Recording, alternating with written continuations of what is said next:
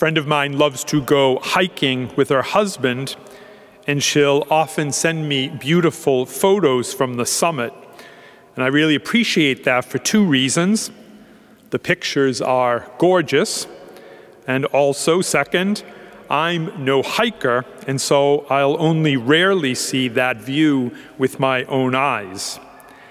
But I probably should hit the trails for a far better reason than just good exercise or good views.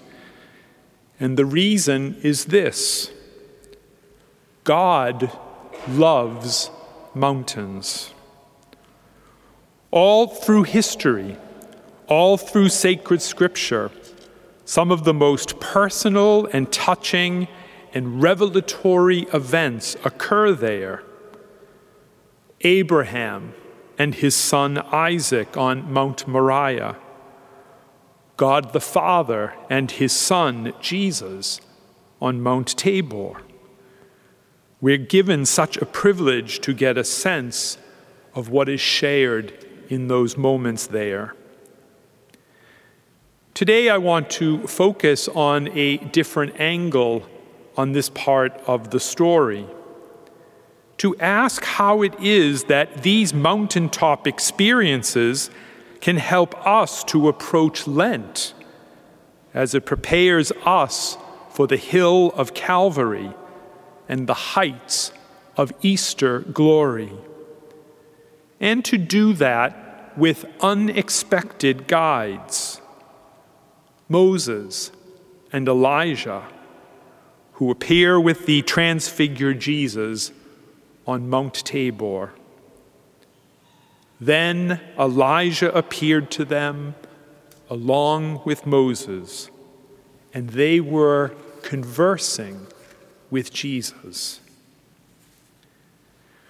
What must it have been like for these two great Old Testament figures to have shared that moment on Tabor? The word that comes to mind is fulfilled. Both of these men would be remembering their own lives of faith, their own sacrifices, their own trust that one day the Messiah would come. And perhaps they were speaking to Jesus about Abraham, who was told to spare his son, Isaac.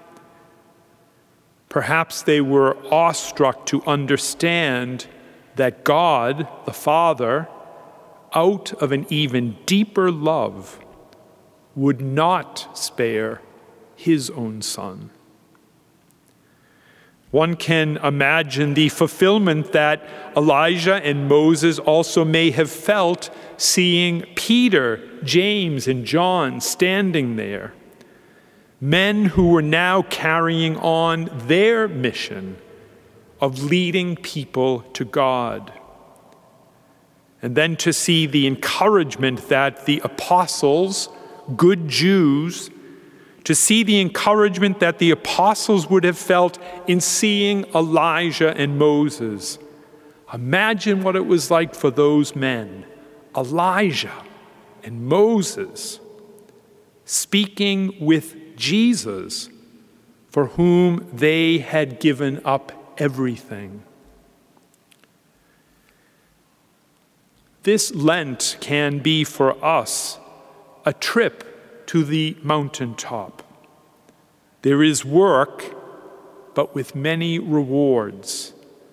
But mostly, it is a reminder for us today that the sacrifices and the call to conversion that faith entails make us partners in a mission that began when God first spoke to Abraham.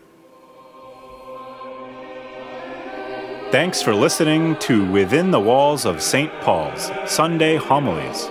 Please consider supporting us by visiting stpaulparish.org. That's stpaulparish.org. God bless and see you next time.